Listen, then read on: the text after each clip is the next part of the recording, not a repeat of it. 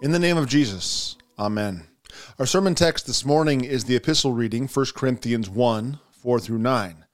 I give thanks to my God always for you, because of the grace of God that was given you in Christ Jesus, that in every way you were enriched in him, in all speech and all knowledge, even as the testimony about Christ was confirmed among you, so that you are not lacking in any gift as you wait for the revealing of our Lord Jesus Christ.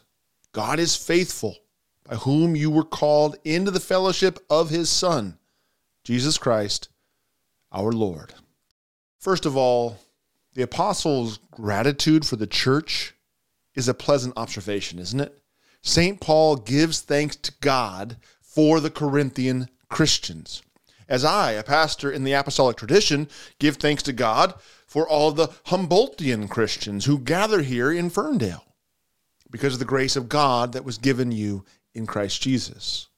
The apostles' appreciation for these Christians is because of the grace God gave them in Jesus Christ. That is, the saving grace of the cross of Christ, of Jesus' crucifixion in their place, which was proclaimed to them, shared with them, taught to them by the Holy Spirit through the gospel message spoken by the mouth of men, which filled their ears and poured down into their hearts. What a thing for them and for you and for me. And this remarkable giving of grace through the preaching of the crucified body and blood of Jesus in every way enriched the Corinthians in all of their speech and in all of their knowledge. Even as that testimony, that verifiable eyewitness testimony about Christ, how he was in fact killed under the governorship of Pontius Pilate, but rose from the grave on the third day, fully alive, indisputably alive, visible for all to see, and in no hurry to ascend into heaven, appearing before five hundred witnesses, eyewitnesses who could verify the testimony of his miraculous resurrection, even as that testimony was confirmed among the Corinthians. They have their knowledge, their speech that conveys the gospel message. Paul says that the confirmation of the death and resurrection of Christ Jesus for the forgiveness of sins had a purpose for the Christians in Corinth. It has the same purpose for Christians everywhere, including you, where you are. It was for you. What did he say? So that you are not lacking in any gift as you wait for the revealing of our Lord Jesus Christ, who will sustain you to the end, guiltless, in the day of our Lord Jesus Christ. Saints, do you hear that message? Do you hear the purpose of the gospel message that Jesus died for you as your substitute to atone for your sins? That message preached to you, taught to you, which you gather to hear, to receive, week in and week out, even if it's only in spirit because you're homebound. It's proclaimed so that you wouldn't lack any gift as we wait for the return of the one who is right now, this very moment, sustaining you and will sustain you to the end, keeping you guiltless all the way to the day that he comes back. Praise be to Jesus. We are sinners, aren't we? Yes, we're sinners. Indeed, we're sinners. It's the sad reality of living as fallen human beings in a fallen world that is still on this side of that final day of the Lord. And because we're sinners, we have and we do and we will sin every single day of our lives. We confess our sins when we come to church.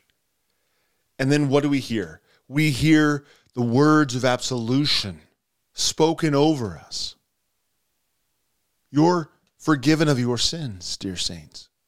Jesus absolved you of your sins. He he used my lips this morning to, to absolve all those who were able to gather here in person, to bring the objective truth of his cross to their ears, that this good news would pour into their hearts, because we are forgiven. You're forgiven too. This message right here in your ears, the way that I proclaim the message to all those from the pulpit, to all those who gather here at church, I am able to proclaim that to you, and that is a word of forgiveness. It is a gospel word. And and we hear it again when we gather together with thanksgiving at the altar of the Lord. We're also able to receive the very body and blood of Christ in person when we gather, and, and it's given to us in, with, and under the bread and wine in Holy Communion. And we receive that grace only because we're baptized sinners. Right? Those who've been washed clean of our sin in the blessed waters of regeneration, wherein we find another place. That, that is, baptism is another place where the grace of our crucified and resurrected Lord is given to us. Yeah, it's amazing. The means of grace are abundant. They're, they're a multitude to make sure we get the grace that God has won for us.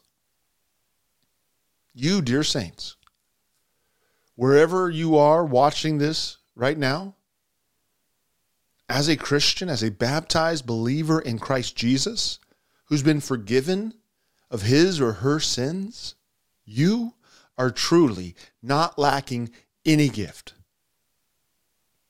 but are sustained as guiltless.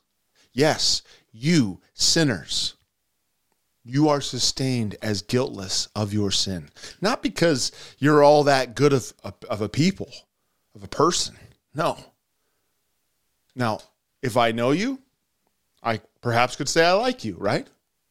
Just as Saint Paul possessed a fondness for the church in Corinth, I possess a fondness for the church here in Ferndale. But it's not because the people here are good. No. Not on their own. No, sir. It's because, as Paul says in verse nine, God is faithful. See, you're sustained by Christ Jesus through his Holy Spirit, not because you're good, but because he is. You're sustained as guiltless, not because you don't sin, but because God is faithful, and he promised to cover the guilt of your sin with the sacrifice of your Savior, the Messiah, Jesus Christ. That's good news, friend. That's good news. There's nothing for you to do to be counted as guiltless. You don't have to do anything. Christ has done all that's necessary.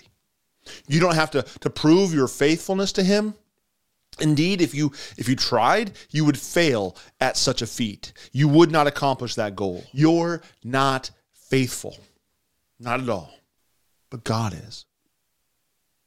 God is thoroughly faithful. He loves you with a steadfast faithfulness. And it's by his doing that you were called into the fellowship of his Son, Jesus Christ, our Lord. All glory be to him.